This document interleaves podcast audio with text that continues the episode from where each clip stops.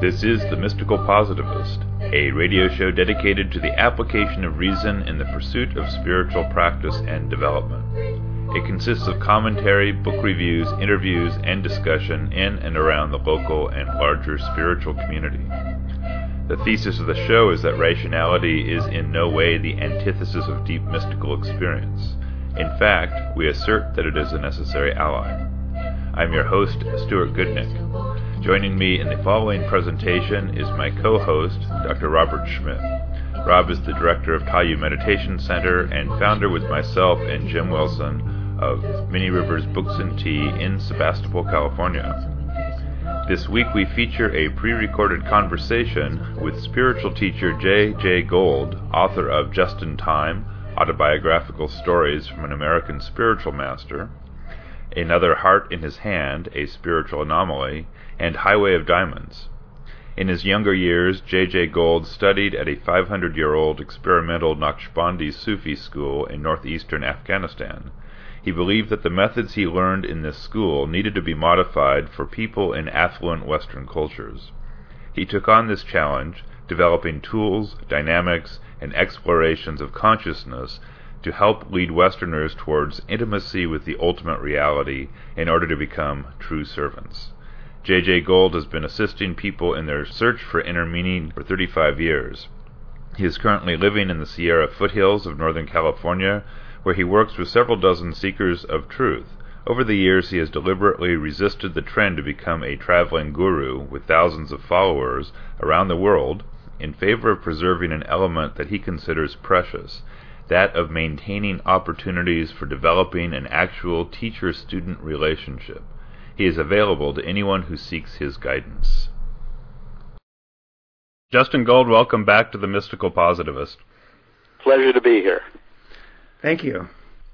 In the in, in the last conversation we had, which is about a year and a half ago, um, we focused in part on your book Justin Time, and there was some interesting material, particularly at the uh, end of the book, that I wanted to get into that speaks a little bit more to some of the work you've been doing with your community and people in general, and that's and that's really around uh, the question of obstacles to spiritual work that you find really impact people who are w- raised in an affluent Western culture.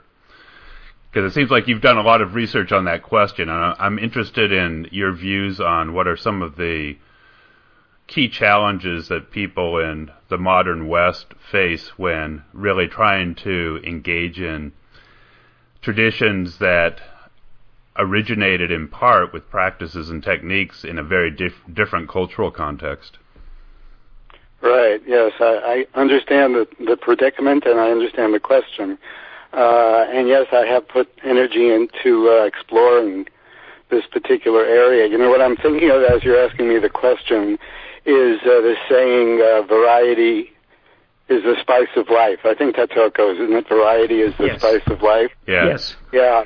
What I'm thinking is that uh, uh, what the saying has become in our culture, whether it's for spiritual pursuits or other, is uh, variety is life and not necessarily the spice of life. So what I'm picturing is going into a restaurant and getting a plate with a little pile of oregano and a little pile of uh, thyme and a little pile of uh, uh, saffron and, and having that be the meal.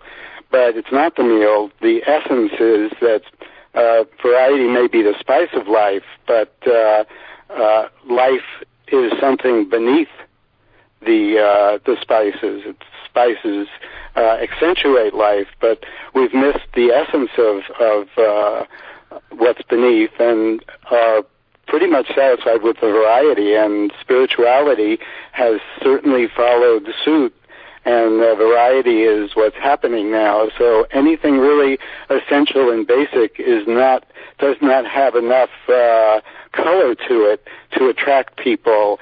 And the idea of uh, repetition or uh, uh, even the traditional practices are lost because uh, they're not spicy enough. Yeah, I'm thinking that um, patience is something that people, uh, as as you're spe- speaking, saying that, I'm thinking that patience is one of the things that I think people traditionally would understand, not even as uh, as a separate thing, but as a necessary aspect of um, cultivating wisdom. And nowadays, uh, patience is, uh, I think, a virtue largely neglected, shall we say. Yeah, I agree. I agree. There's a there's a basic concept uh, that I find myself uh, uh, in opposition to for as long as I can remember. That uh, there always is a goal, and if there's always a goal, there's not always a process. So if there's always a product, there's not always a process. So uh, if the if the goal becomes bigger than the process, then we don't really enjoy the process, and that that is not only in uh, in uh, things that you could describe as long-term gains, but even in in our movements, in our movements from from one place to another, there rarely is any value for the time in between, and even for our reaching for the doorknob, uh, our our valuation for that for for the life that exists in that movement to the doorknob multiplied times a million times is uh, is lost because the idea is get to the doorknob or get to the car or get to the uh, vacation spot or get to the office or get to the refrigerator. And uh, so we lose a lot of moments in that way, and we lose our patience as well because we're always on the way to the, to the product. That makes sense. Um, and I'm thinking also of the contrast with um, you know, when I when I first met my teacher, it uh, it was impressed upon me how important a, a, a, higher goal can be as opposed to the sorts of um, you know mundane goals that you're that you're talking about. So um, I'm wondering if if if that makes if that distinction makes sense to you and how how you would flesh that out more. I think the distinguish uh, the uh, the difference makes sense certainly, but uh, if we learn in ordinary life uh, certain practices and certain valuations, how are we to change our value system when we enter uh, what might be called the going home phase of life or the spiritual phase of life? I think that uh, uh, theoretically uh, it might be possible, but in actuality, I think the processes that we learn in ordinary life are the processes and the valuations that we learn in ordinary life are the, the valuations that we carry over into our spiritual pursuits. So do you think that when one gets engaged in a spiritual practice in the West, that there has to be a significant phase for unlearning and a willingness to actually engage in that unlearning? I that's uh, I totally agree. It's I mean it's interesting you you've you've written about how the pace of life in the modern world is gets in our way that you know we have this expectation for instant results and frankly in the what we see in a lot of the uh, popularization of spiritual practices is a kind of commodification. So there's the joke now of McMindfulness, where mindfulness has kind of been turned into a product in its own right. And that seems like a very different kind of uh, thing than what you speak to, because I, I I hear you speaking to, and in your in your writing that there's a kind of a baking in process that where people have to settle into a very different way of being in order for them to even begin to consider reconnection with something more fundamental in themselves. Yeah, I think that's where patience is really required and is is, is rarely available because the idea of uh, of swimming a long distance would obviously uh, be uh, uh, preceded by training of some kind because a person would recognize that was beyond their reach. And uh, we could come up with so many examples of, of that particular preparation. But the idea that uh, because meditation is offered, that means that we're uh, ready for it. But uh, as you say, uh, in my writings and in my uh, philosophy and my discoveries, that is just not the case. There is a preparation because meditation is a is a much finer practice than we imagine it to be. It's not just calming. Uh, it's not just uh, placating. It's not just slowing down.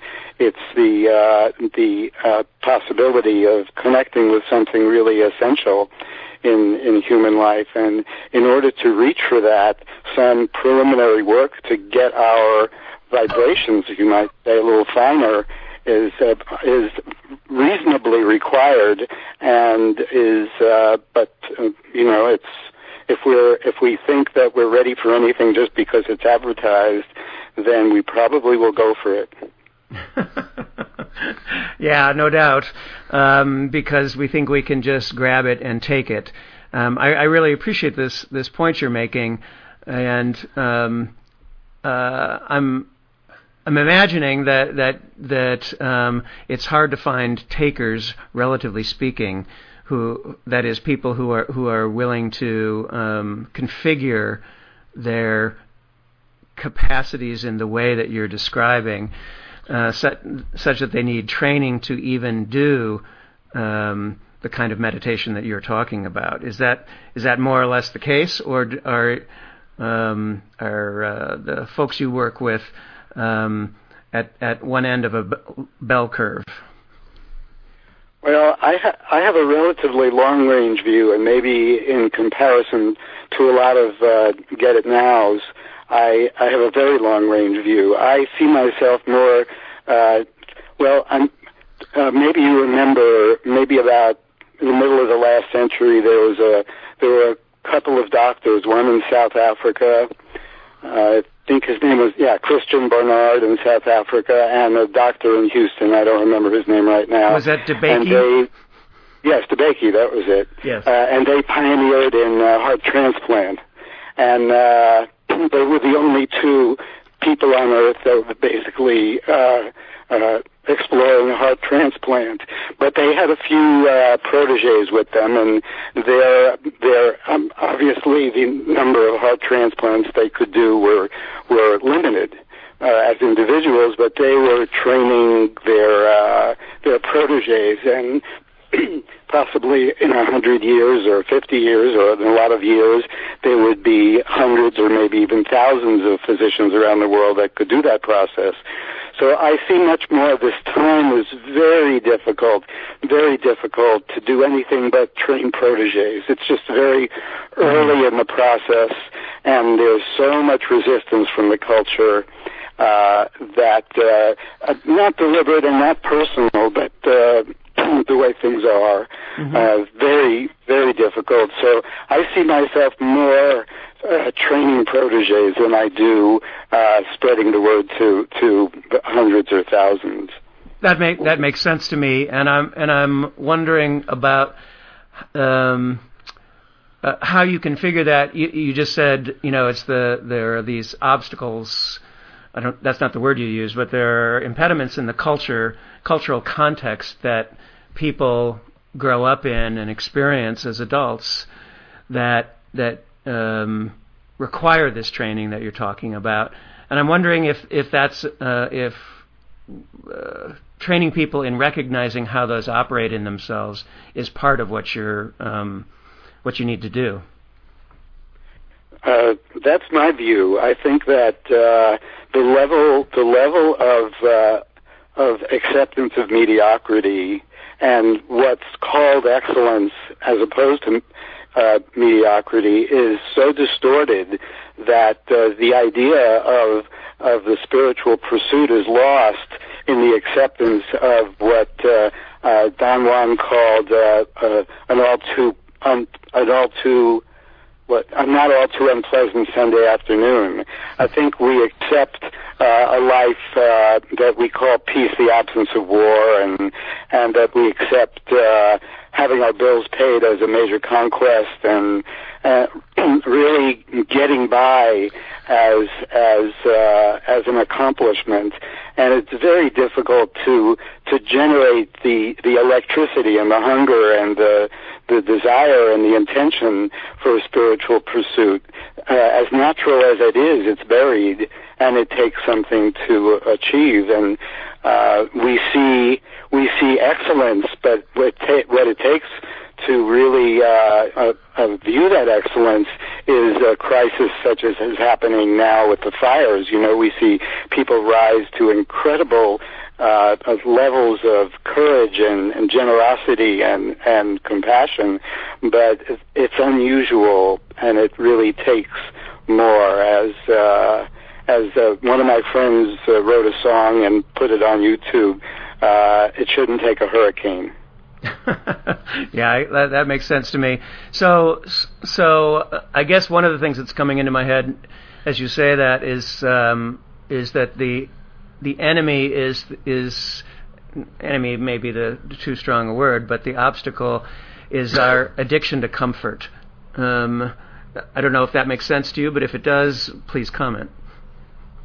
Well, I I think uh, uh, comfort is nice, uh, but addiction is not nice. Addiction is a dependence that requires and carries a lot of weight with it, no matter what that addiction is. We all know the weight that addiction to to hard drugs is, and addiction to uh, to work is. It causes stress and strain, but all, all addictions, all dependency and lack of freedom to choose is uh, uh, promises relief at the end, but really the price is the price is very high, and the uh, and the strain and the difficulty and the the constant maintenance of uh, of that dependency uh, costs it costs our our uh, our natural human life in a lot of cases.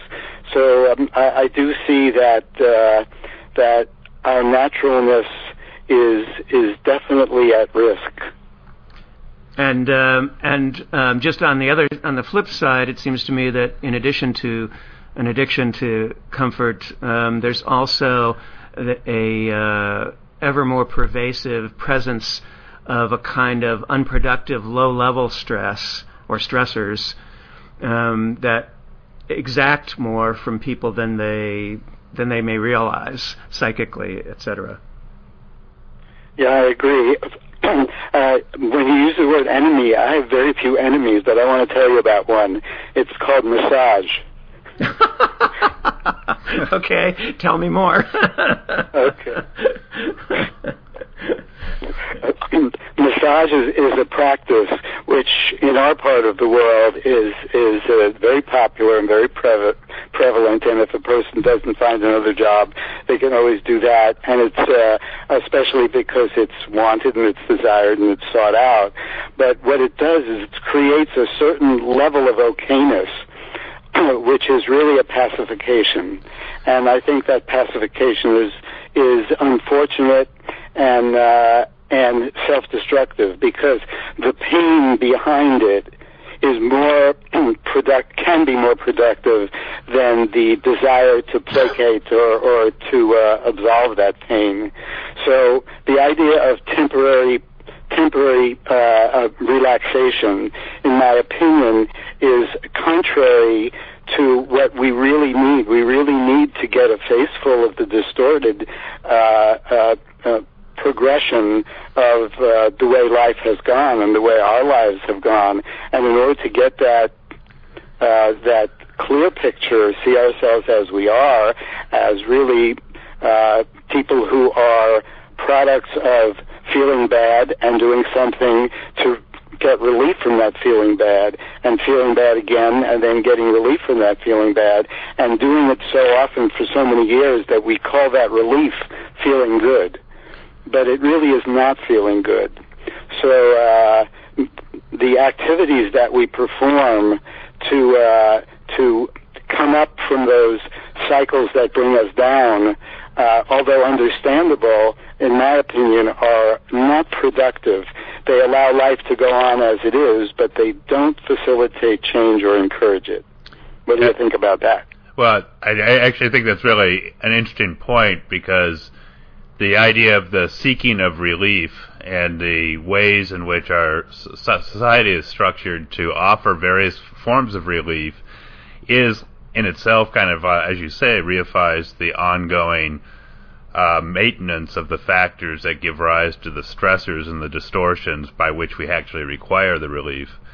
And the other thing is, is that it, it to me it it tends to then turn any sort of possibility of doing something about it into uh, kind of the equivalent of taking an aspirin. And and what I mean by that is like I see people's relationship to spiritual practice. Like if they come to a study group that we're holding or something like that, there's this tendency to feel like they come when they feel like it, or someone will be there and be really touched by the energy of a conversation and a possibility and they'll sw- swear up and down I'm going to be right back you know I'm going to be back here next week and then they never you never see them again because they didn't feel like it later.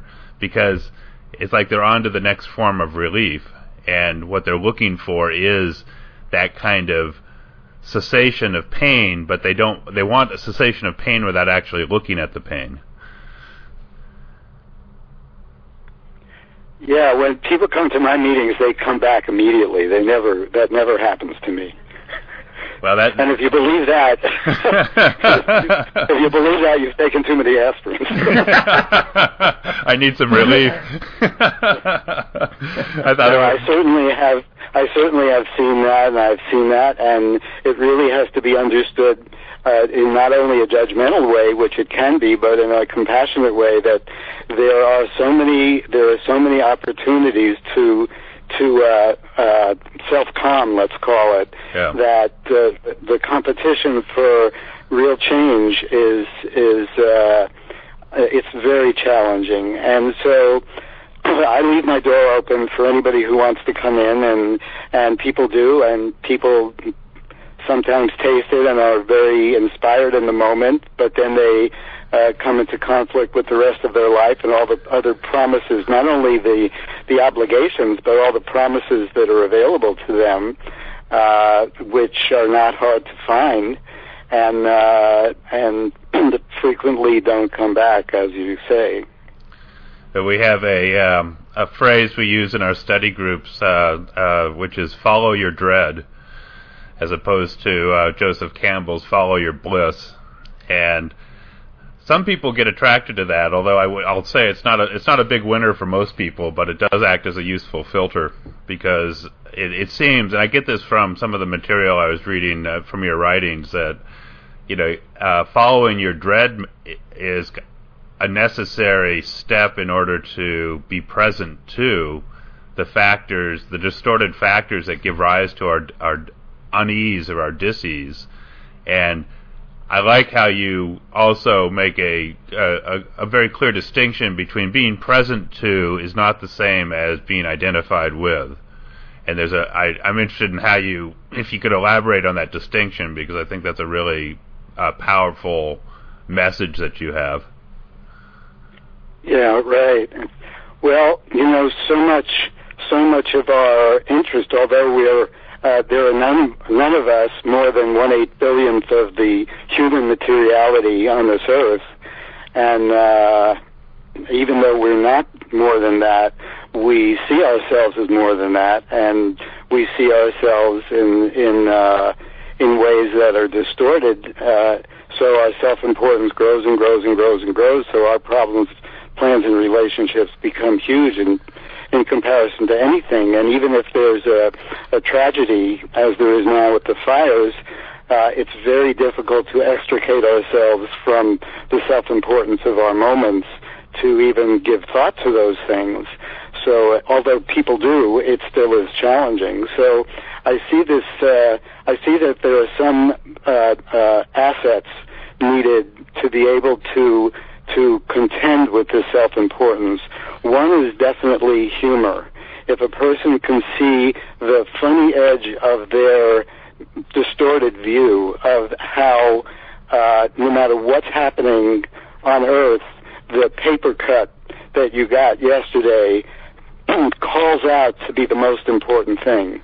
And there's humor in that. And if a person can see the humor in that and really start from seeing small things, the difference between uh, uh, seeing things as they are and it being challenging and painful to seeing things as they are and having perspective can be uh, it can be enjoyable. And I say this really mostly because that's the way the process was for me. It was I've absolutely seeing my dread and seeing my defects and seeing my obstacles. I mean, there can be no other way. But uh, I liked it.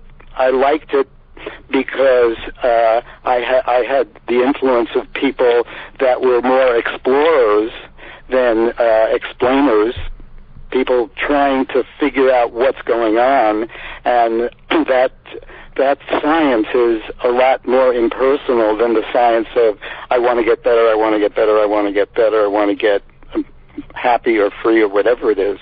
And so that that perspective explore, of exploring uh, really became infectious with me, and the studying of my defects became more detached, uh, and it became more scientific, although not uh, only intellectual, but scientific. And I think there's something from humor it, to be learned from humor and science that uh, can really allow us to delve deeper into seeing our obstacles than than the the pain of taking it personally. Well, that that makes uh, a lot of sense. Uh, uh my, uh, my, our own teacher uh, used to say that the mantra for our school was "sensa humor," senza humor, and um, and the the thing that um, people would could tune into was his amusement um, at foibles. You know, his fo- his own foibles, other people's foibles, and and I think that sh- there's something about the shared nature of humor, um, which is um, a powerful tool. Yeah, that's one of the reasons I agree. That's one of the reasons why group work seems to be so much more viable than than uh, trying to hack it on your own. Because if you get if you get to laugh and other people get to laugh, and there's some cooperative uh, agreement that we're not going to get heavy about this, then uh, uh, it, it makes for for really an enjoyable path and a magnetic path rather than uh, a, a torturous path because really in this in these times torture is very difficult to sell as opposed to prior times. well, I like I, I like that. Uh, actually, I think you could make the argument that t- that that torture is easy to sell in in a certain kind of sense because people seem to be addicted to it, um, although not configuring it to themselves that as uh, with that um, term, of course.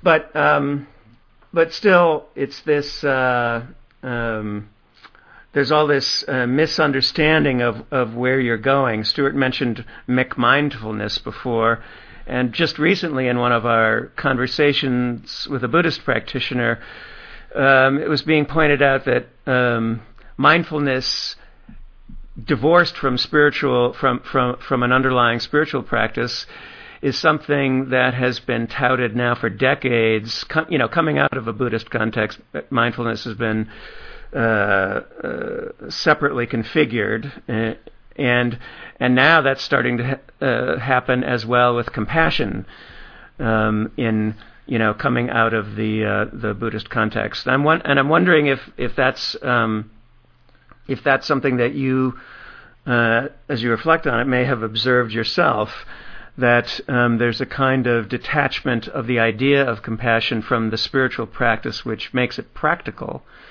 um, as opposed to um, just this this this easy thing. Oh, I can just go to this workshop and then I'll be able to um, act compassionately. Right. Yes. Yeah. I think I understand what what you're saying. Uh, I find that there are qualities, there are human qualities that are that are definitely shared qualities and they're essential qualities and they can be uncovered. And compassion is one of those qualities. I think to strive for compassion theoretically is an honorable striving, but actually to think that you're going to do something to get it, I think that it's already there, and the uncovering process is is what the challenge where the challenge lies. So my view is that uh, if we really understood that our pain for the people who are losing their lives and losing their loved ones in in Paradise, California, our pain comes from not from some quality that we have, but from our natural connection to those people. That we are not so separate, and that we, when we see something, when we see something, when we see someone in pain or someone having trouble uh, or someone suffering, unless we cover that feeling, there's a natural feeling of that we ourselves are going through that. And uh, I think that uh, that understanding has been somewhat lost. That the the qualities that some of us seek, uh, who want something more than the ordinary, that those qualities are not in front of us. Are, those qualities are uh, hidden within and beneath us and uh, I see that for I see that for patience. I see that com- for compassion. Uh, I see that for wisdom and understanding. That there's uh, that I am not a particularly uh, remarkable person in any way, but uh, and the people around me, coincidentally, coincidentally, are not particularly remarkable people. Really, in the middle of the road people, but. Uh, for some reason, the process that uh, that I uh, that took took over for me allowed some of those obstacles to evaporate and for, to dissipate, and what was beneath them were were qualities that I never imagined were going to be there, and certainly even ones that I wasn't looking for. So I think in the in the uh, uh, something like that. What's your take on that idea? Well, I, I, I certainly share that view in the in that the qualities, you know, I guess sometimes they're referred to as being qualities, are available, and when we touch them, we it, it's a very powerful experience. I mean, it's a very kind of a unifying experience, and and it, it's as though one's ordinary concerns or one's personal concerns disappear. The the challenge that I see both you know in my own work and I see this uh, with uh, uh, people struggling on a spiritual path or people just in ordinary life, especially people in ordinary life who don't even configure the possibility of systematically finding access to that kind of uh, unifying power is that it's it's as though our our three centers, our mental center, our emotional center, and our uh, moving and instinctive center are kind of like um, the uh, the dials on a, a, slot machine, and every moment, basically, you're pulling the uh, one-arm bandit, and a uh, configuration comes up. Once in a while, it's it's uh, all cherries, and things seem really great. Most of the time, it's uh, just some sort of random configuration, and we wonder how we get there so the challenge or the opportunity, you know, that I find compelling about uh, uh, spiritual practice is the possibility of understanding the conditions that I create for myself that obscure that kind of uh, openness and being able to take steps or to uh, uh, do something take challenges, essentially to take risks that uh, uh, move away from those things that I create for myself that obscure possibility. Mm-hmm. What what is uh, what is your view of the the uh, idea that we have to be good and we have to put forth that we're good and that we're kind and that we're uh, uh, caring or that we're in any way uh, uh, well thinking and feeling people. And uh, what what is your view of that how strong that is and that uh, does that keep us from seeing the uh, the self-destructive tendencies that we have? Yeah i mean i, I think you you you you said it right there that i think that the you know the idea that we're supposed to uh, act nice uh, the idea that we're supposed to be good uh, and that our society and our you know our parents you know tell us from the very early you know uh, earliest moments to be good in certain ways or to be nice in certain ways rather than being authentic, uh, I think create this uh, kind of a neurotic state where we both doubt ourselves, are in resistance to ourselves, and are appalled at ourselves. And as a result of that, we tend to look away from ourselves. And I don't think that's very productive. I mean, I, you know, for what I, what was hardest for me, uh, uh, in my work with my teacher was just being willing to look at myself, even in the simplest things. I mean, uh, when I came to our uh, community, uh, I remember once just being asked uh, uh, a question at the you know at the table, like something like what what my favorite food was, and I was paralyzed. I couldn't an- I couldn't answer a simple question like that because I was so afraid of being wrong in some way. And so yeah, I think I think the the the challenge is that we have to do something that is uh, counterintuitive to the way that we're raised in this uh, culture, which we're raised to act in particular ways, in socially acceptable ways. And we have to look at that within us, which actually is in rebellion to that, and be present to it, and not not shirk. I mean, that that's how I see it. How, how does that land with you? Well, easier said than done, but definitely, yeah. definitely part of the uh, the the necessity for a support system in which uh, it's okay to manifest uh, a part of uh, a part of uh, a person that is not uh, good and kind, not not in, a, in an angry, identified way, because most of those most of those manifestations are relatively subtle and small.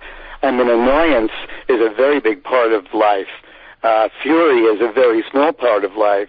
So I say to people, I say to people that uh, if you get one point for each uh, revelation, then it's much better to uh, reveal that you're annoyed than you're furious because you can only get one point a year for your fury, but you can get thousands of points for your uh, for your uh, uh, annoyance. And uh, and really also to understand the basic principle which is very hard to convey and very hard to learn, but once it's learned, it's tremendously freeing, is that everything that a person does uh, may be triggered from the outside, but there has to be something inside that person that reacts to that uh, to that stimulus. So the minute you feel difficulty of any kind whatsoever, you can erase whatever triggered that stimulus and go right to yourself to see what the uh, the discord is in you. And if a person can get to that point or even approach that point, it makes uh, it makes the the work that we do so much easier because blame, which is so much a part of life, starts to uh, dissipate. And even if blame were were in evidence half the time, that would free up so much so much understanding and so much possible exploration of what is within a person that's discord rather than what's causing that discord from outside. Well, that makes a lot of sense to me, and um, I'm I'm remembering the book uh, Lost Christianities, I think, by uh, um, Needleman, if I'm not mistaken, yeah. and um, and he makes the point um, in that book that you know our culture has literally at this point for you know thousands of years has um, uh, advocated for loving your neighbor as yourself, but um, the the um, uh, injunction to do that offers no practical way actually to to um, embody that that that kind of reality. So um, so I like what you just said because because to me this is this is a way congruent with the great spiritual traditions and and um, paths that I'm familiar with because it actually offers something that you can do um, instead of just trying to, you know, make it by faking it or something like that. Not that that can't that not that that can't principle can't be useful at times, but if it's if it's applied unconsciously, with the assumption that oh I can just appear, if I just appear to be nice, then I'm then I'm actually achieving being nice or kind or loving or whatever. Um, that it's a different thing. Yeah, I'm I'm thinking uh, about the example, and maybe I can bring it back a little bit to my my uh, comparison of uh, maybe pure science and applied science. That uh, these are times that uh, pure science, meaning exploration and and arts, uh, um, art forms, are very hard to get sponsoring and very hard to get as much uh, attention as as remedy sciences and remedy art. Hmm. And uh, I think there's there's a big loss there because the the uh, realizations that you're talking about and I'm talking about really can only come from an exploratory process. The the the uh, the idea of uh, of uh, striving for change and striving for uh, action is uh, is uh, infinitely inferior uh, for real change than the, the process of exploring. Let say if we take even uh, bad feelings or negative emotions, the exploration of the nature of negative emotions and uh, the exploration of the nature of identification, the exploration of the nature of the uh, of the of the way people are and uh, are people one thing or are there many parts to a person uh, rather than to do those things to either feel better or change yourself to to be a scientist and study those situations and those those uh, anomalies. So I've I've found that this last one that uh, that we were talking about of uh, uh, that's called blame, where where we don't see our own responsibility for the difficulties we have, even difficulties in the moment, where we will actually, if someone cuts us off in traffic, we will actually blame that person rather than understand that they're having trouble and that's no reason that we should have trouble because they're having trouble. Uh, we could even be compassionate about their trouble because it's not negative emotions are not contagious. They are absolutely and irrefutably not contagious. And that can only be discovered through exploration. It can't be discovered through trying to feel better. So I'm a big fan of what I call exploring rather than explaining. And uh, if I'm not t- talking too long about this subject, I find that uh, language, uh, which I'm uh, a big fan of, obviously I write but I'm probably more a big fan of spoken language. Uh, what I've found that uh, the distortion of language uh, has has to be contended with if we're going to be explorers because language has been used to explain, to deny, to really eliminate, uh, to eliminate uh, anomalies rather than to allow anomalies to come forth, rather than language being used for explanation, for exploration.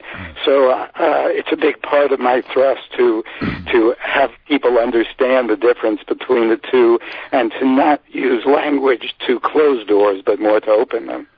So that that requires a, a fluidity with language, or a a maybe a non-literalness, uh, if I understand you correctly, because I, I, I mean, I find this one of the virtues that we have of doing this radio show and talking to people in a lot of different tra- traditions is that we have to uh, translate in a way and hear hear what someone's saying at a different level than just the kind of the literal meaning of the words in order to allow communication and then it, then it becomes a fun exploration because in this moment a particular word may mean something different than the way I might have used it before. But if I lock on to one definition then I'm kind of stuck.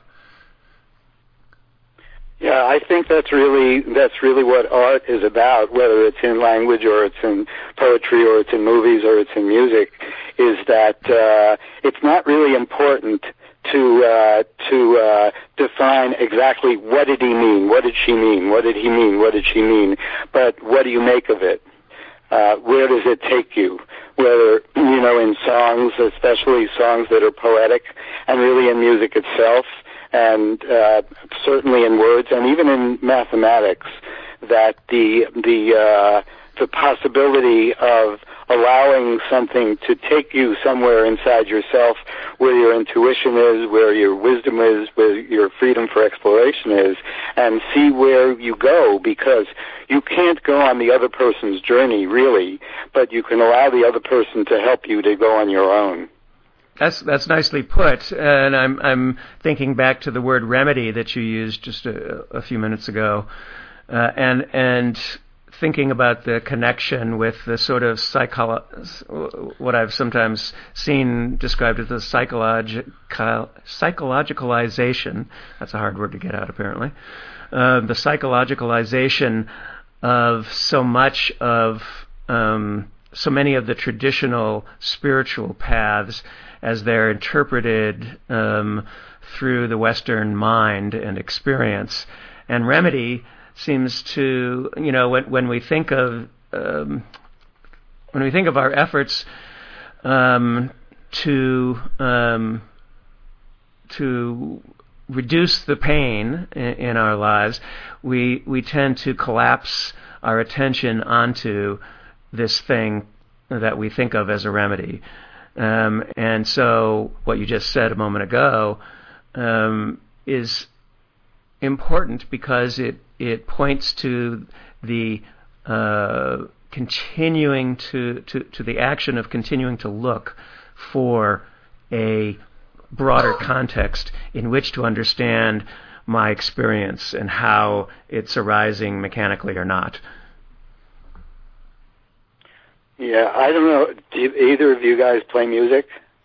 I, I play. Uh, yeah, I, I play uh, a Japanese uh, bamboo flute, the shakuhachi. Uh huh. Uh huh. I've I found I played. I've been playing music since I was a child, and I find that uh, there is uh, in, in my high school orchestra. I was uh, a, a second violinist. I was the first second violinist. So my job was never to play the melody. So whatever the tune sounds like, whether it was uh, Vivaldi or wh- whether it was a popular tune, my job was never to, uh, you could say, how does that song go? And if I would play my part, you would have no idea how the song went because it was a, a counterpoint to the song. So I, I learned to value counterpoint in that way, and I find that that's uh, that that holds true not only in music uh, but it still holds true. Uh, it holds uh, true in music for me because when I play with other people, I try to find what I can play that will support that music and not necessarily uh, uh, uh, mimic that music or, or copy that music. And I think the same. It's there's the same in in uh, literature and poetry and and art and even in nature. And I I am enamored of the idea of uh, of the bead game, uh, a book by Hermann Hesse that was written some 75 or so years ago, where he described this practice of uh, of uh, uh, transferring your understanding of one uh, discipline to another discipline. So, in other words, uh, expressing art in mathematics, or expressing music in medicine, or expressing uh, your your valuation for nature in uh, in some practice that has nothing to do with nature. And I think that flexibility of thought and feeling is is really freeing because we have really become a culture of, of imitators. And even what we call creative is basically frequently, let's say, uh, imitation with a little change of color at the end. Uh, and really denying our ability to be creative, which I think is a great loss because I think it's one of the natural qualities of human being of human beings to express some individuality. Uh, and I think that individuality can be freed up by creating a more flexible way of thinking and feeling, and so that when we hear when we hear a lyric in a song, whether it's uh, Bob Dylan or Leonard Cohen or or John Denver or anything beautiful and poetic that we hear, we don't necessarily have to think what did he mean or where was he when he did that, or I want to read his biography to know what his experience is, but that we can that we can make the transition to explore our own possibility of uh, depth of experience, which goes very, very, very far and deeper than we ever conceive it to be. So we we uh, we uh, respect and regale the creativity of our entertainers and deny that that we have it every human has that capacity in themselves. It may not be musically uh, uh, manifest, but the understanding and the intimacy within a person is tremendously available if that flexibility develops. Um, does that make sense? It makes it makes a lot of sense, and and it it um, it tracks with my own development. You know, when I first uh, started on the spiritual path, and and my teacher, who a lot of his teaching was deriving from the fourth way, had a, had a particular. There's you know Gurdjieff's take on imagination um, was quite negative, or at least um, fantasy.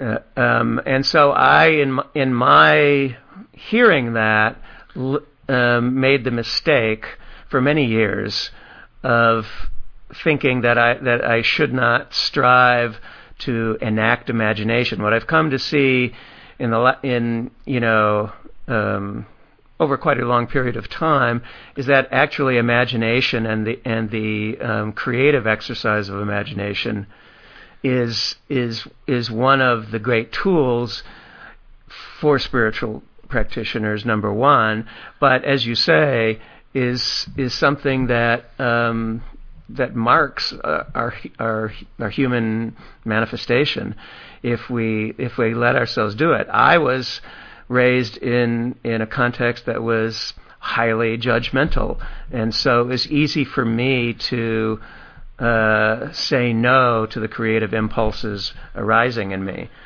And I've come to realize that that um, that my spiritual practice is is intimately um, involved with the exercise of of a kind of imagination that I used to dismiss.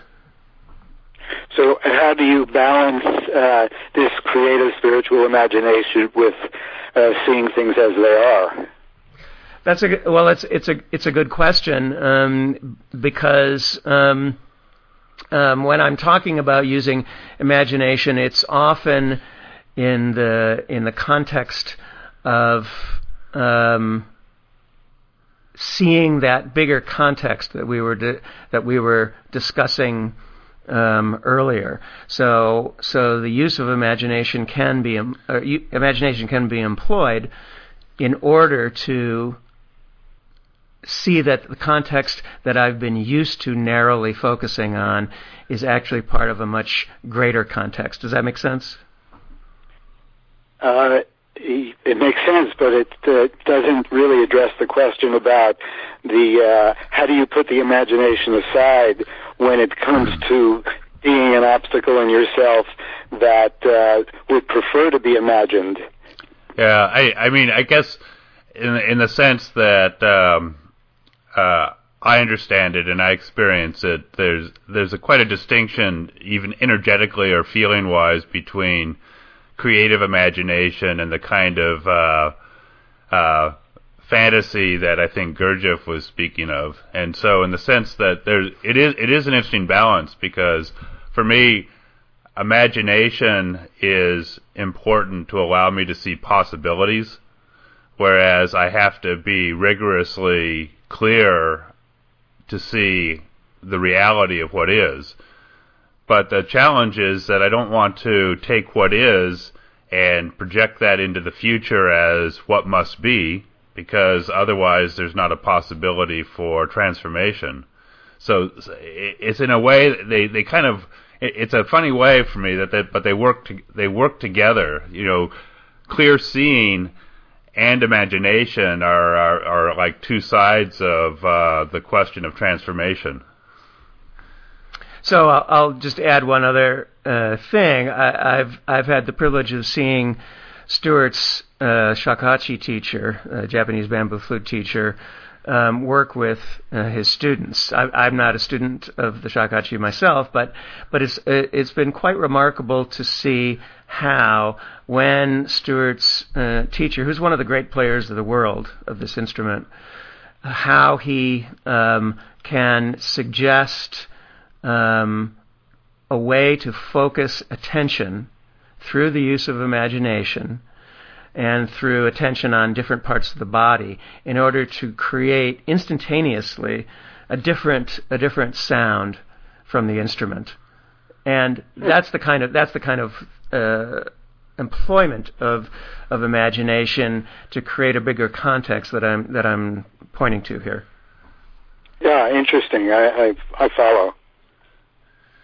Yeah, it's a, it's an interesting. I mean, it, it's uh, it is a uh, uh, it's a great question, and it's an interesting arena. Like, how do I distinguish the kind of uh, imagination of uh, you know imagining or convincing myself I'm doing something that I'm not, or I'm being something that I'm not, which afflicts most most people, and that that kind of imagination has a it it it, it has a sense or a quality of avoidance uh, to it to me because I'm sort of like using using imagination to push push something away.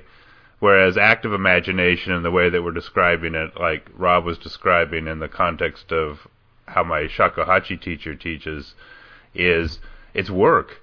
I mean, it's it's work to do. I mean, I, you have to. It's really a, uh, the work of attention, and it's and it's creative, and it uh, um, it, like all qualities of work, there's kind of a second force resistance, but then once you get past that, there's a flow and an opening that's uh, quite distinct from that kind of anemic kind of uh, uh, self-denial that uh, you know, in an ordinary sense, passes for imagination. We need to take a short break at the hour. You are listening to The Mystical Positivist. This is your host, Stuart Goodnick. This week on the show, we feature a pre recorded conversation with spiritual teacher J. Jaye Gold, author of Justin Time Autobiographical Stories from an American Spiritual Master, Another Heart in His Hand, a Spiritual Anomaly, and Highway of Diamonds. J. Jaye Gold has been assisting people in their search for inner meaning for 35 years. We'll be right back.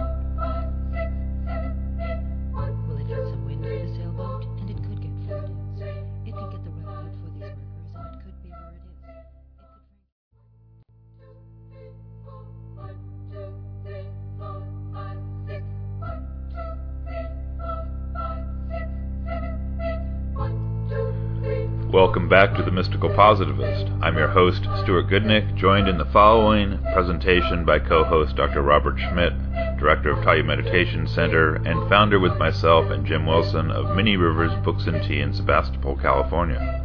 We now continue with the pre recorded conversation with spiritual teacher J. Jaye Gold, author of Justin Time Autobiographical Stories from an American Spiritual Master, Another Heart in His Hand, A Spiritual Anomaly, and Highway of Diamonds. J. Jaye Gold has been assisting people in their search for inner meaning for 35 years. I don't know if you have anything that you would would want to uh, add to that, but uh, but I welcome any comments.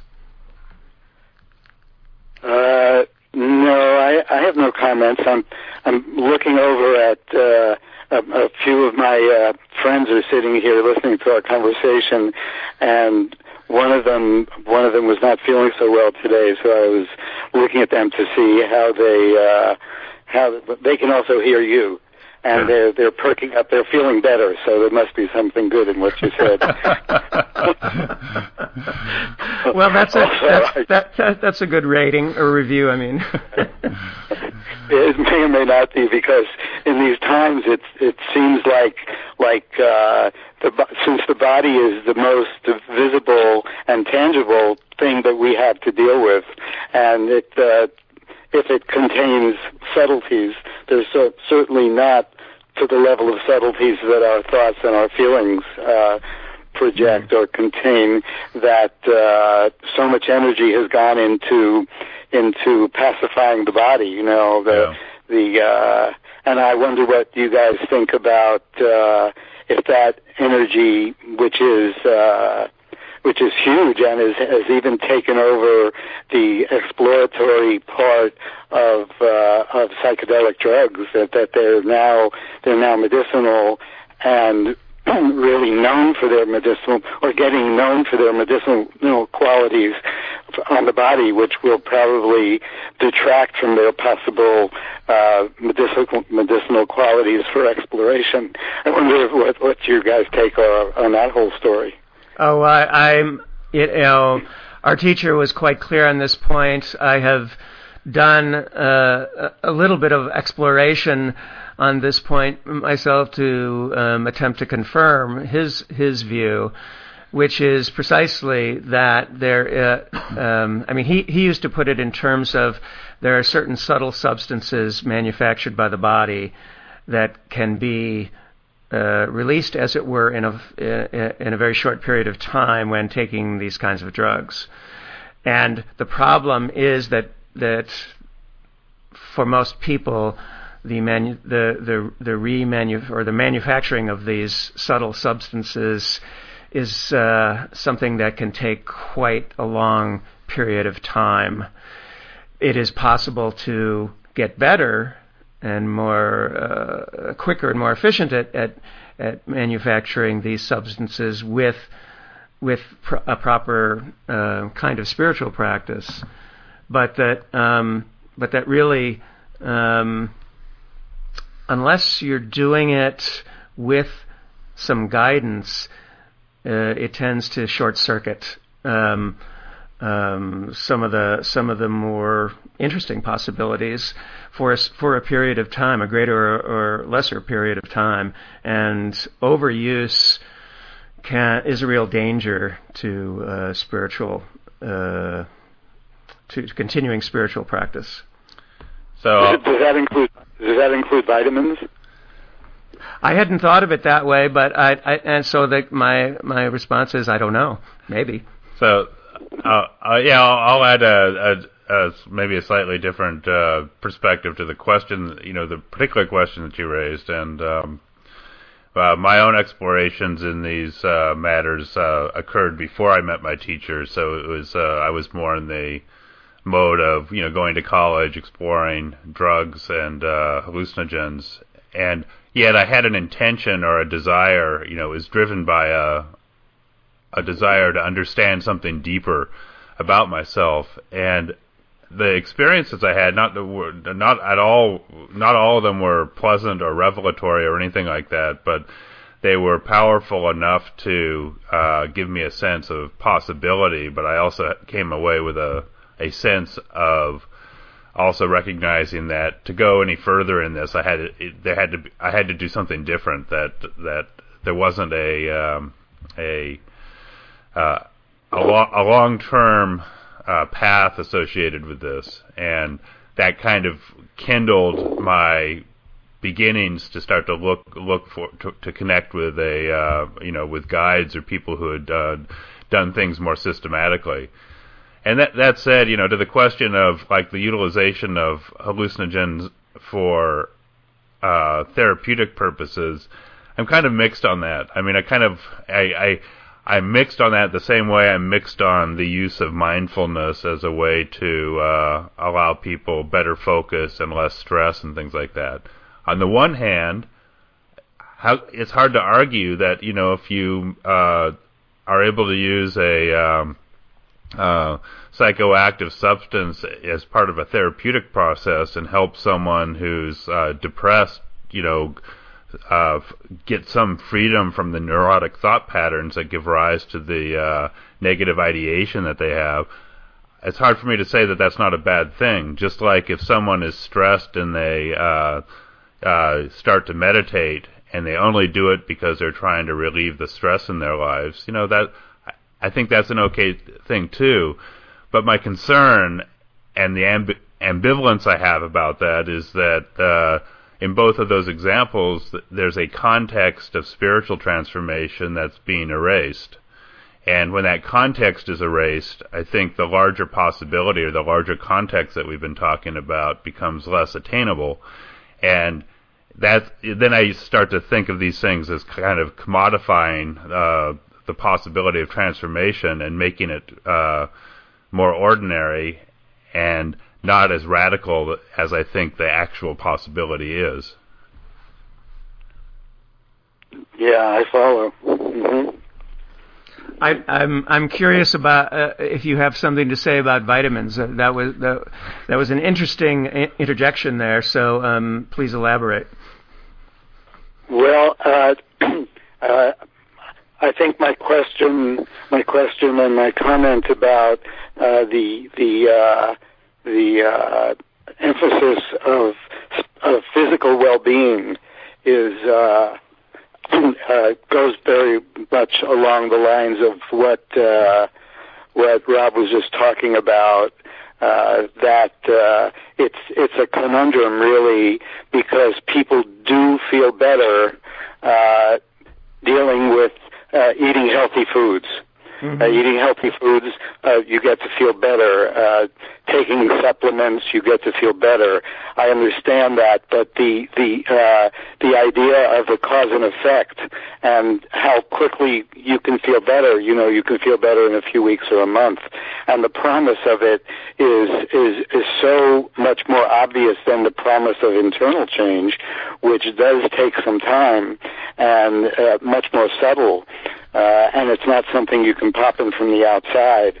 Uh, that it it does it does present the challenge that that uh, very much uh, erodes the potentially erodes a spiritual possibility for a person if uh, if uh, you can actually help yourself to the point that you feel good about yourself by making your body feel better. When bodies you know, bodies uh, feel good and bodies feel bad. And uh, earlier today, my body didn't feel so good. Now, with the help of you guys, I feel much better.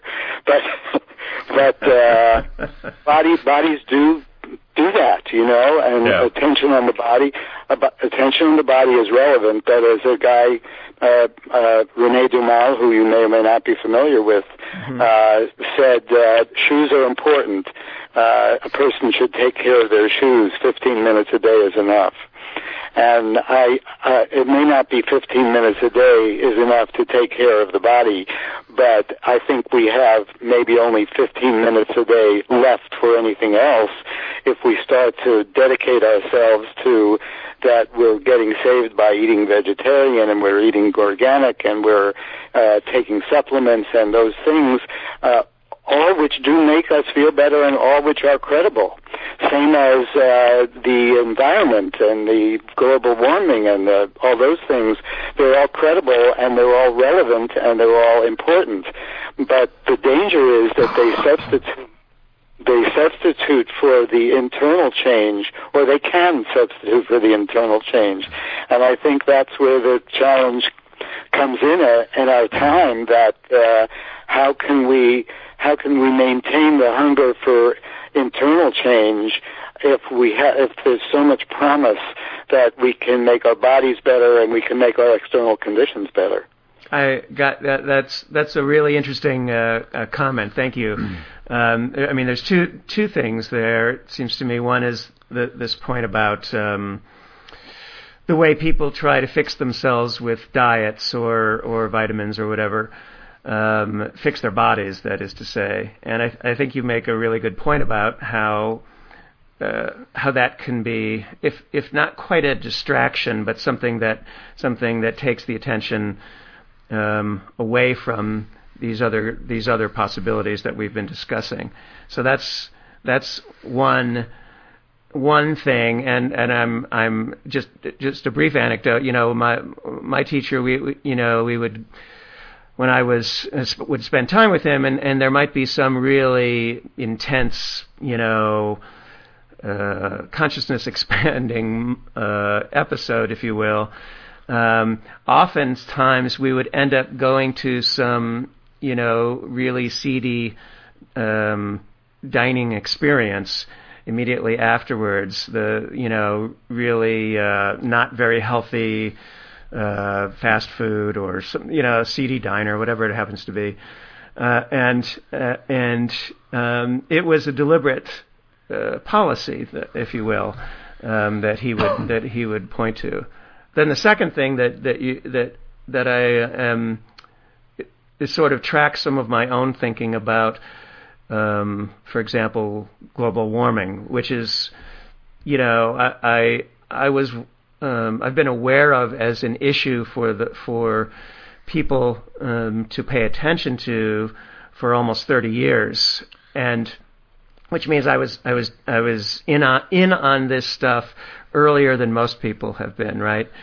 Um, and and yet I'm also so so aware of the level of ineffective behavior that gets um, promulgated supposedly in service of of the environment and and you know the biosphere of the earth, which makes people wrong for doing things that they were simply that we were all doing unconsciously for for all of our all of our lives and if you only then broadcast negativity about that and try to make people feel bad, well, it's a natural reaction that they're going to push back against that. It's not an effective way to respond. It doesn't offer possibility. It doesn't focus on possibilities. It uh, focuses on on reducing people's possibilities as they as they understand it. So it's a it's um, so so that's some of the stuff that was coming up in response to your to your comments, which I enjoy, uh, very much appreciated. Yeah, I'll I'll add just a, a, a small note, which which is the the thing that ties together these uh, uh, factors that you were describing, whether they're vitamins or uh, being a vegetarian or uh, um, you know, being very having a very particular diet, which uh, you know, like not gluten free diet or whatever. My it, body is temple. Yeah. Well, it, it, the issue is it, it's it's still there's still this uh, it, kind of reifies this compulsion to find find the answer outside of myself, and I think you you like nailed it uh, in in terms of the that every time you do that, you're taking attention away from the reality that bringing attention within is the gateway to transformation. And and so when people try to control their worlds, I mean, it becomes this uh, uh, obsessive neurosis. Where you know, in where we live, uh, you you may not have them up uh, where you guys live, but where we live, we have people who are, you know, terrified of electromagnetic uh, frequencies and radiation, and uh, don't want smart meters and don't want antennas nearby or anything like that. And it, and and they exaggerate things to the point where they live they live this world you know where they're trying to manage and micromanage the details of their exterior existence. And by the time you're done doing that there's nothing left. There's just no attention yeah, left. full time job. Yeah. Hmm yeah. I i i i think that's uh, a transformation that happens uh, uh, after I get to know people for a while, there's uh, a, uh, the understanding develops. Hello. Yeah, we're yeah, here. We're, we're here. here. Yeah. Okay. An understanding develops that uh, that the the actual changes that we all seek, you know, a peaceful world and a harmonious world, uh, are possible, but with harmonious people and peaceful people. And uh, so, you know, like John Lennon said, whatever he said, it that's uh, I don't think it's ever been said better. How change has to happen, you got to change your head, and and whatever you change outside is is uh, may create a band aid. And I know it's uh, cliche to say that, but it still is the case. Uh, I I think so. I mean, I, I do believe that the the energy the quality of energy that uh, is produced with individuals engaged in real work on self has an effect. I see it. I mean, I, I work in the business world by you know by day, and I don't I don't I don't make a secret about my interest in uh, spiritual practice, and you know always make sure that people are aware of that in case people have that interest. But at the same time, I don't push it or I don't you know because that's not my that's that's that's not lawful. But I do believe that just being in that world, I noticed that uh, uh, it has an effect to the extent that I can be centered in my practice, and that and that's a you know a struggle in a uh, business environment, which is kind of built to uh, uh, push that kind of thing away. But to the extent that I can be centered in that, I see that it uh, touches people in ways that they may not be conscious of, and I have to believe that communities that engage in this work transform the communities around them in ways that at least you know create openings and create possibilities or make people more at ease so they don't feel like they have to hold on to destructive behavior whether it's personal or environmental in order to be right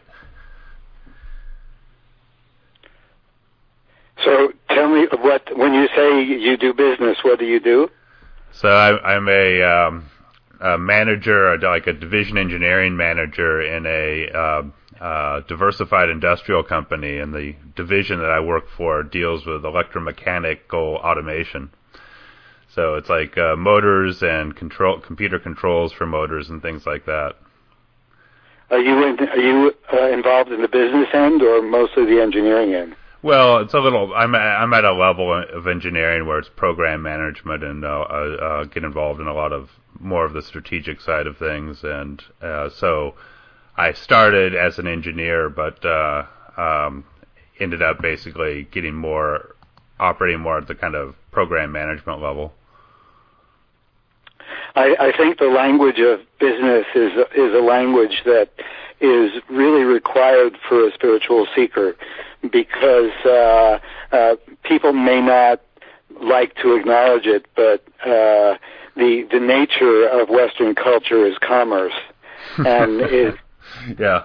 it not only commerce uh, of the buying and selling of, of goods and services, but the buying and selling of reputation, buying and selling of, of the moment of impressing, and buying and selling of, of, of friends and relationships of all kinds. And I, I, I think it could be finer, but I think it could be it could be finer even with the context of the buying and selling that it is. And I think business business, which is competitive, by its nature, uh, uh, delivers a very clear picture of commerce and can be uh, allows us to understand since it is uh, clear clear, more clearly competitive, it can give us a, a better picture, uh, analogously of the nature of life. Whereas if we didn't have that that uh, concept, we would we might see our lives as as uh, as as not buying and selling, and not as uh, as commercial as it actually is. What, what do you think about that? Oh, I, I, I agree with that. I, I I think my what I appreciate about the business world that I think has analogies for me in uh, in spiritual practice is that uh, basically you can't fake success uh, at least for very long because ultimately uh, a business is like an organism and either it's you know it takes in resources and uh, produces an output and then generates more resources or it doesn't.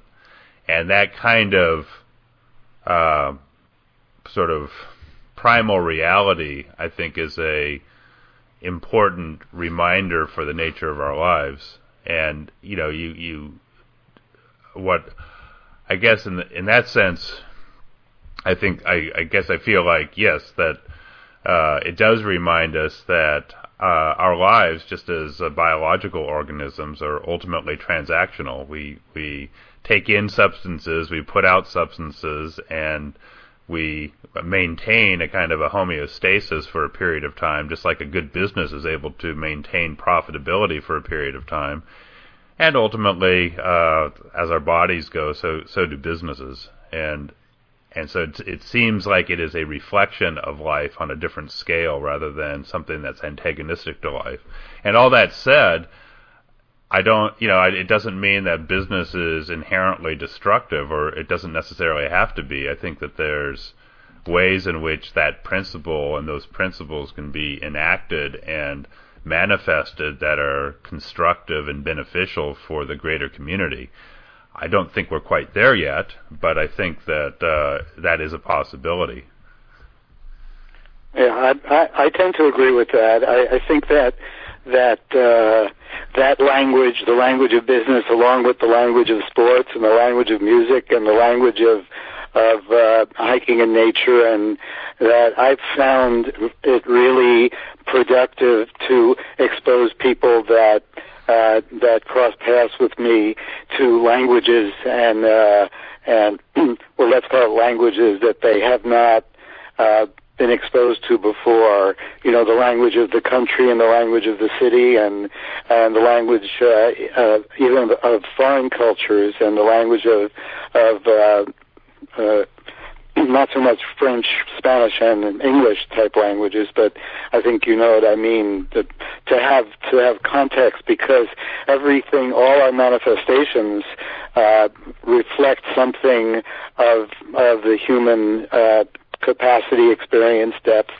and uh, I find that the more that that they can be explored and understood and uh, understood and communicated in, the the better off we are. Let me ask you a question. How do you see this? Uh, uh, if you have had any exposure or uh, or understanding of the cryptocurrency idea, do you see this as reflecting anything about our uh, the financial or business or uh, sociological times? Well, there's there's a couple of things I guess I see in with cryptocurrency that that uh, on the on the one hand, uh, its its current manifestation has a a kind of a valence of uh, tulips in the Netherlands. You know, it's it's like a, a speculator's dream, and people project on it all sorts of unrealistic kinds of uh, expectations. That said what I find interesting about it is that it's a currency model that is distributed among all the participants so that there isn't a central authority that is able to uh, control or to uh, uh, mandate the nature of the currency. Or manipulate it. Or manipulate it. And I think that overall, longer term, and I think this will be a very, a much longer term kind of prospect that the you know it facilitates a greater consciousness of people have you know in terms of their awareness of their the data about them and the uh, regaining control of their sort of uh, personal autonomy in a digital world. And i think that ultimately it may presage a time in the distant future where the necessity of nation states for the proper commerce, you know, the uh, the proper activities of commerce won't be as critical as they are today. But again, I think it's very early days for that sort of thing, and most most of the buzz that I see on it seems to be more of a unrealistic projection than a um, uh, a a reasoned understanding about what the possibility is. There, there's actually a, a guy that we've had on our show, uh, uh, Robin Bloor, um, who uh, has written several books, uh, interesting books in the fourth way um, arena. Who has who is uh, he's, he's, a, he's the chief st- strategy officer right. for a uh, company called Algebraix, which is creating a uh, a cryptocurrency ecosystem that's intended to transform how advertising happens. Where basically, rather than basically your your uh, data being harvested by uh, Google and sold to advertisers in this ecosystem, you will get money every time you view an ad. And so it's trying to return control of your personal data and your digital identity to the individual. And if you choose to view an ad, then you get a bit, then you get some, uh, you know, of the the tokens in this crypto system. And that way, advertisers have very specific and very effective ways to target people because there's no better target for an ad than the person who actually consciously wants to view it. so there are there are definitely interesting models that are evolving here, and they they do speak to to me to like greater autonomy and greater self awareness about our presentation of ourselves in this in the digital world today. So would that not require? Uh, I, I hear you saying uh, long term, and uh, I certainly agree with that, and even long, long, long term. But it, no matter what the term is, wouldn't that require some uh, uh, transformation uh, in the human psyche that people don't don't want to be taken care of, but want to take care of themselves? Well, yeah, I, I think so. That's why I, I say long, long term there. I, I agree that uh, uh, there has to be a tra- uh, transformation um, because even as these technologies make the possibility of autonomy and self-reliance, uh, you know, possible, uh, they don't. They do nothing. They com- they do nothing about the unconscious habit patterns that people reify in themselves, in in which they want to turn over that autonomy to uh, some uh, strong person somewhere or some system. Yeah, we even had that in our uh, in our community uh, yesterday. We were talking whether talking about whether to do a getting together for Thanksgiving and calling attention to that, it, how customary it is, and people and making it open and families and all that.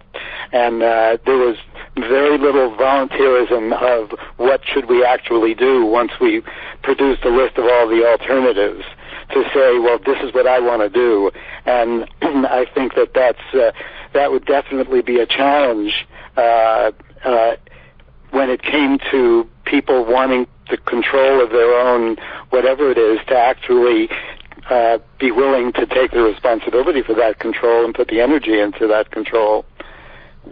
I, I agree. I mean, I, I that, that's why I don't.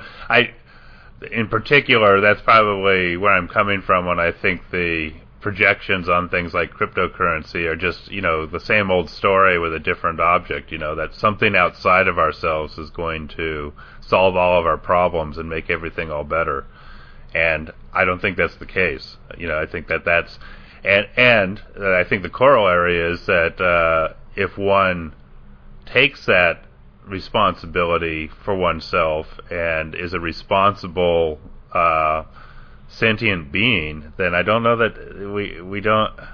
Then it doesn't really matter. You don't need the cryptocurrency at that point because wherever you find yourself, uh, uh, it'll be fine. Well, I yeah, think. I, am sorry. Go, go ahead. ahead. Well, I was, no, you go ahead. Okay, I was just going to say that uh, I think that we see the same thing happening in this in the realm of AI, artificial intelligence, right now. It's it's you know it's suddenly become the the latest hot ticket to solving you know human problems, and um, we have a, a, you know one of one of the uh, people who've worked with Taya for many years is is incredibly uh, uh, she, she's a very very intelligent uh, woman, and her and her critique is that AI is not uh, transparent. The ways that AI com- makes its come to its you know offers conclusions about things are inherently not transparent and not not uh, uh, it's not something you can investigate.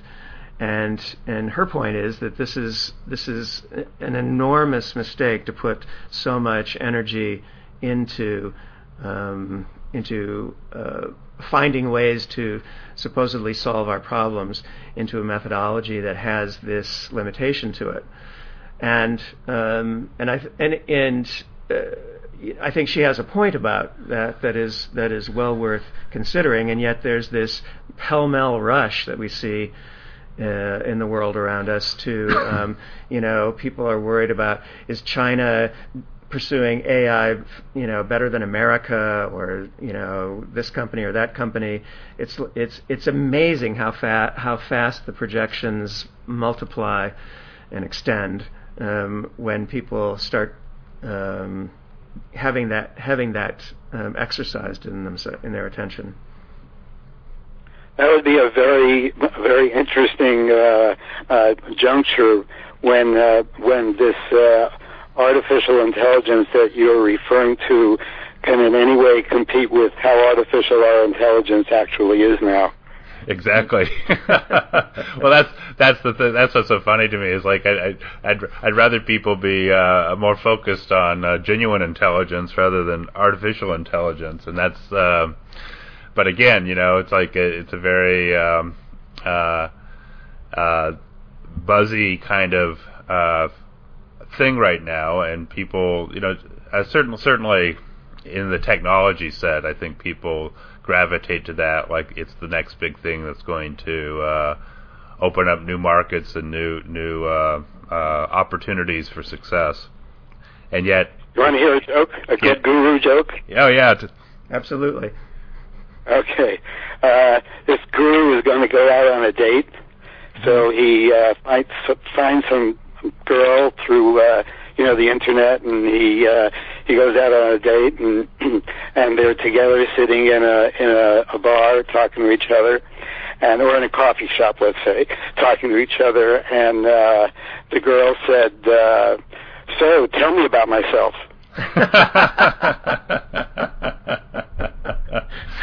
I like it.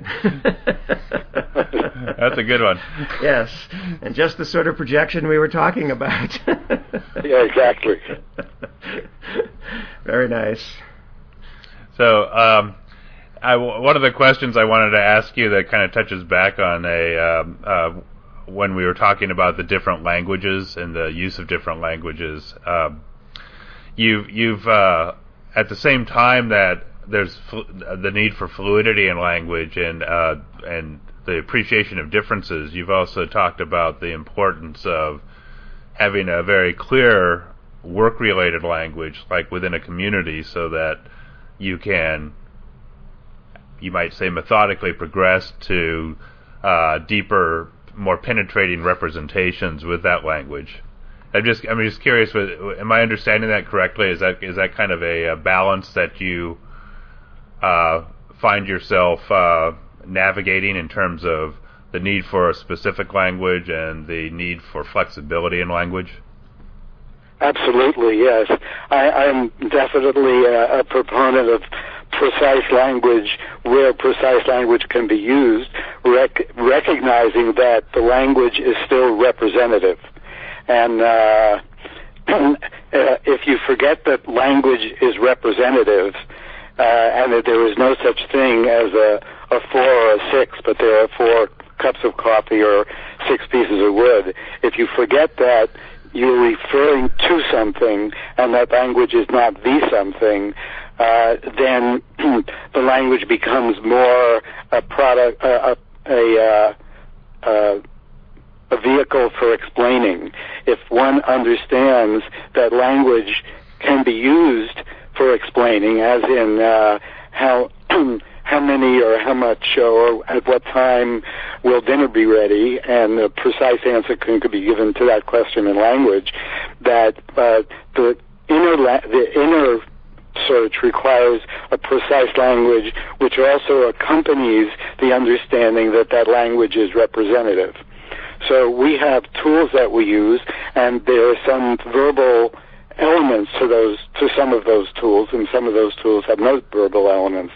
Uh, but the verbal, the tools that have verbal elements, uh, uh, we practice uh, how to use those verbal elements precisely so that we can actually uh, uh, not misunderstand and take further our understanding and our exploration. But I have to repeat that it is so precarious to value language because once language becomes the thing in itself, and uh, and not representative and not not uh, pointing towards something, then uh, there is no way to stop it from going astray. And if if if a person studied the history of dogma, one would see that uh, the language becomes the reality rather than that the language refers to some reality. So when I say, so I do uh, concur completely that precise language is necessary with this codicil that I'm adding, but that the idea of know, knowing a lot of languages and being exposed to a lot of uh, life experiences, diverse life experiences, uh, is is uh, something that I am definitely a proponent of, and I, I encourage. So I saw in um, I think in the the final chapter of Justin Time, you mentioned that you'd uh, done some work and uh, with uh, Gödel's uh, incompleteness theorem, and actually had a, a relationship with uh, Kurt Gödel. I'm curious how you find, you know, that notion of incompleteness uh, as and reflected in that work in terms of this whole question of the futility of, let's say, having a perfectly exact language that at all times. Yeah, I think I think that uh, uh, so certainly uh, mathematically, I couldn't possibly have kept up our, my conversations with Kurt uh, if we maintained a language of mathematics. But uh, what I found myself able to do, and he definitely encouraging, uh, was the interpretation of how that uh, how not only that theory, but the uh, but theories of irrational numbers and and and uh, uh, quadratic equations and uh, all uh, theorems had their uh, accompanying explanation or exploration in life. And uh, I became enamored of and, and relatively flexible uh, in uh, making those transitions and and those explorations, and that was the the essence of our relationship. In fact, uh, it got to the point that uh, when I first moved to Oregon, I wanted to uh, have some way of having some exposure to people and he suggested well i'll give you a recommendation you can teach mathematics at uh, at the university of oregon in eugene and of course i had never done anything like that but he said teach the mathematics you understand and i did that and it was a fantastic exploration for a year for me oh that's, that's interesting that's a, that's a good uh uh actually clarifies the the whole sense of being able to move between language sets. That uh, you know, there's a there's a kind of a feeling, a deeper feeling or a deeper truth that's reflected in some of these abstruse mathematical representations that are quite accessible. I mean, intuitively. And it's, I, I appreciate that. And you know, I, I, for where I was coming from with that is like my my understanding of that kind of body of work is that no matter how complete you think your language is, there's always things that can be expressed that you can't you can't arrive at sort of uh, by virtue of uh, uh, proof or uh, uh, let's say deductive reasoning, and it's, it's always st- struck me as even at a mathematical level such a fundamental um, uh, shout out for the power of creativity. Right. Yes. Thinking is basically a flawed system, and if we we understand that it's a flawed system, we can use it for exploration to incredible degrees. But if we forget that it's a flawed system, it's it's basically has deficiencies which can be easily seen if one is uh, willing to see them. And bringing in uh, an emotional component, uh, intuitive component, uh, really, uh, although is rarely valued to the extent that the uh, the thinking uh, is uh, is valued. Uh, to add those components really uh, still does not make a complete uh, a science or dynamic, but still, but definitely deepens the the process. Yeah, that's. I mean, in some in some ways, that's an articulation that's that resembles what I was trying to suggest when I was talking about imagination earlier in the conversation, because because if imagination is going to actually um, result in in creative expression, then it you, you, you can't it can't just be a mental function. It has to have these these other um, components or elements, and and so I, I like I like how you how you um, or uh, just articulated that. Yeah, I think that that uh, without without all the components that the conclusions that people can derive from thinking and deducing and uh, quantifying uh, are consistently distorted, and the knowledge of history would prove that, and that's why history is uh, is uh, has fallen. The knowledge of history has fallen in its level of importance uh, because history does prove the uh, the uh, limited uh, capacity of thinking without the element of of uh, finer feelings.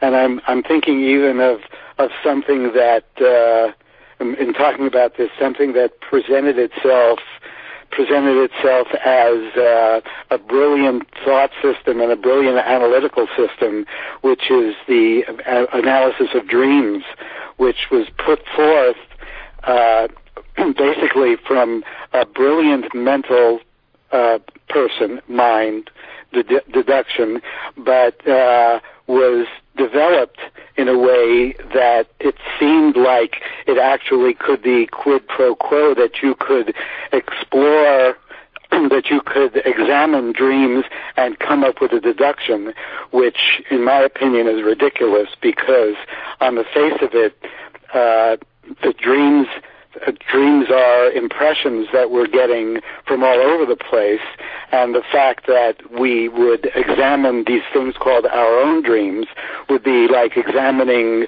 uh, the spaces between radio uh, waves as they come through to us. When we hear radio programs and we're trying to tune in a station, we're getting five stations at once, and uh, it very well may be that the dreams that we're examining are uh, five other people's dreams, and that may be maybe why we don't recognize half the people in our dreams because they're not even ours. So, what would it mean to examine other people's dreams to get our own deduction. This might be a simplistic way of uh, of exploring this question, but but I think of the origination of the idea of that uh, dreams are an expo- explorable uh, uh, concept or or activity, and that it being reduced to actually reduced intellectually to a cause and effect seems to be uh, part of that distortion where uh, the idea of that our intellect has the capacity to go into worlds where it just is not equipped to go into more than partially. Hmm. Well, I think I think um, uh, I think you're absolutely right, and um, um, as you were speaking about uh, dreams, uh, one of the things that was coming up for me is how how differently I've seen dreams um, addressed, and I've I've met a few Tibetan Buddhist practitioners who seem to. I, I, I, I would like to know more about what they do with dreams, but it's certainly not a simplistic deductive analysis and yet um, they also seem to have have some way of integrating that into their practice. That's of, of interest to me, but but um, that that that could be done. But I don't know. I, I don't have any experience in how that would how you could do that. Yeah, I find that I find that the the ephemeral nature of uh, and the passive nature of what takes what place when is actually asleep in bed is so much less defined and every all our manifestations and all the parts of us in a in a a good month of activity probably comes to the surface and can be witnessed. And so I have not really, I have tried to stay uh, within the realm of what can actually be observed because I think once one studies what can be observed, even on the surface of things, is so uh, uh, uh, varied and so enormous that uh, to have to go into more subtle things where where analysis and uh, speculation is necessary is so much less scientific than than uh, studying our our actions in the moment. Yeah, I, I, I certainly agree with that, and it's I mean it's reflected in our own practice. We don't do a lot with dream work. I'm I'm not going to discount that it's a possibility, but there seems to be plenty plenty of material available just by being present to what's happening in this moment when I'm awake, and even that is uh, requires you know a, a return and a uh, deepening of that intention in order to be present to more and more content. So dreams are nice, but uh, there's I'm not done yet with the uh, waking world. Right. I think since since we talked, uh, I I did a, an experiment and I wrote this book. Uh, it's kind of a, a little bit of a travel book, a little bit of an adventure book, but it was it was an adventure for me to write it, and uh, it was certainly a lot of fun. And a lot of it was based on actually experiences that I had, but I was able to uh, bury a lot of the uh, understandings that I had that I have, and uh, in in that and in that it was uh, very different because the very first book I wrote was almost all ideas and wrapped around a little bit of a story of of, of a poker player, and then uh, I wrote. Uh, but this other book that I wrote was was very different, and so uh, I uh, it was an adventure that I have that I don't know if you what your valuation or how much reading you guys do, but but uh, I've always had that valuation for for uh, reading. Uh, I think I mentioned it last time we talked fairy tales and and stories where the the wisdom is buried, hmm. and uh, some people and the author has buried it with the hopes that a person here or there would would uh, understand the subtlety and really get something other than the adventure of the story only. So uh, I, I got to experience that a lot more when I actually wrote a book of that kind, where I, the book can be taken as adventure story, but I did bury a lot of what I understand in the in the dynamics of the character and some ca- characters, and in some cases the behaviors of the characters. So I'm curious to what you guys think about uh, that kind of writing, writing where the the understanding is buried rather than a book uh, where uh, where you get the how to or you get the you know the understanding put forth right, right on the surface. Well, I'll just ju- I'll just say briefly that um, uh, um, I think it's a great I think it, it's a it's an accomplishment that very few people attempt or even have the context in their lives to imagine attempting. So it always interests me, number one. And number two, um, uh, writers who may not configure things like that to themselves, but nevertheless um, recognize that that stories embody uh, sort of multi multi they can be multivalent or or have different levels of content and meaning are often one often writers that I'm that I'm drawn to who don't have that express intention. But but third, I want to know: is this book published yet, or um, is it, uh, it about is. to be? What what's its title? Oh, it's it's called uh, Highway of Diamonds. Okay. Oh, okay. Yeah. All right. Well, we'll have to get to, get yeah, that a copy for that. We that. we will uh, look forward to reading it, and uh, hopefully we can have a, another conversation in which we can uh, discuss that because I I love that kind of literature, and as Rob said, it is uh, a rare individual who who can put that together. But for me, I, I appreciate it because it tends I tend to connect it with it more emotionally than uh, you know where a how-to manual tends to be kind of uh, useful intellectually and useful to the extent that I might put the how-tos into practice, but uh, doesn't inspire in the same way. Yeah, I'm. My, my aspiration is to to uh, to come close to books like the Last Unicorn and uh, uh, some of the Narnian Chronicles, yeah.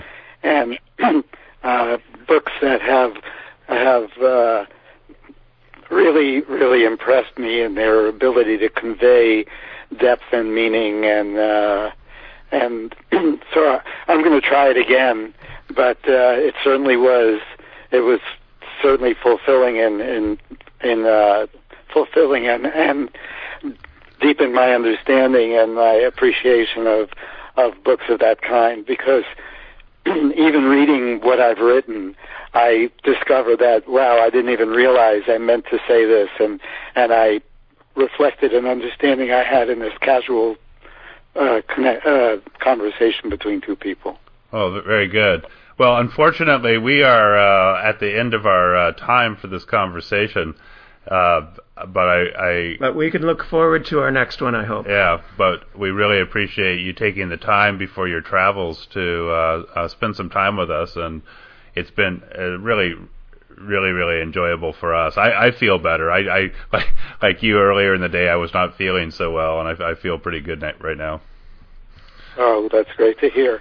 Yeah, we're we're heading out to North Carolina, and uh, there was a uh, a disaster that happened here, which uh, has there uh, a few months ago, which has certainly fallen out of the press because of the success of the disasters that seem to be happening. But there's still a lot of need there, so we're going to see if we can go and pitch in a little bit.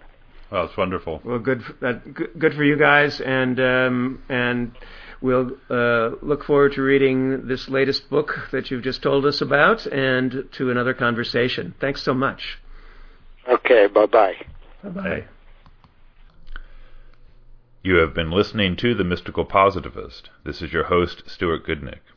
This week we featured a pre recorded conversation with spiritual teacher J. Jaye Gold, author of Justin Time Autobiographical Stories from an American Spiritual Master Another Heart in His Hand, A Spiritual Anomaly, and Highway of Diamonds. J. Jaye Gold has been assisting people in their search for inner meaning for 35 years. Next week on The Mystical Positivist, we feature a pre recorded conversation with Hokai Diego Sobol. Hokai started practice and study of Buddhism in 1985.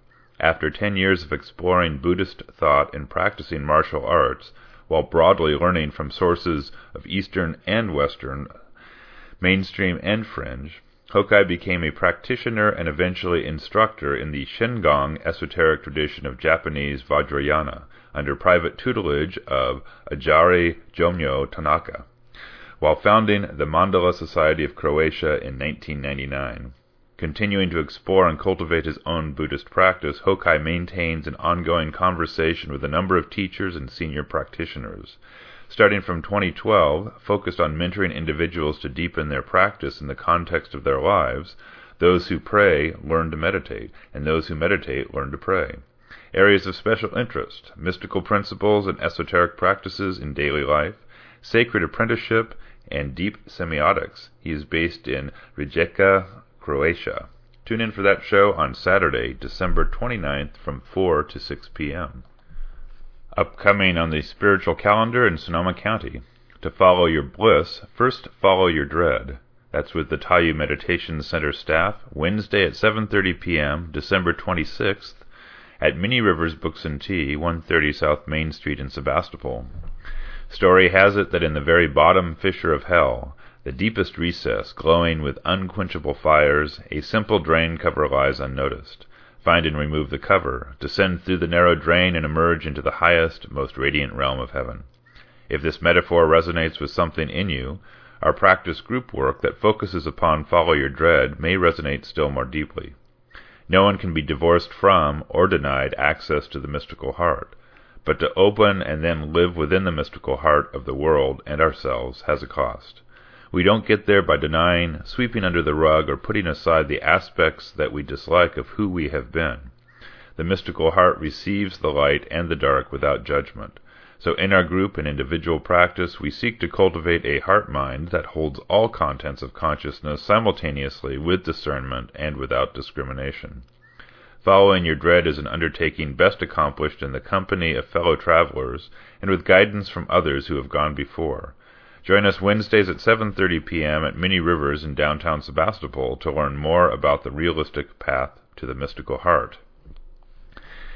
And at Thursdays at Many Rivers in Sebastopol, there will not be an event this following week, so enjoy the holidays. Thank you for joining us once again for The Mystical Positivist. Podcasts of all our shows can be found at www.mysticalpositivist.blogspot.com, as well as commentary and discussion of topics of interest to the show. Also, please send comments and feedback to mysticalpositivist at gmail.com, and join us again next Saturday.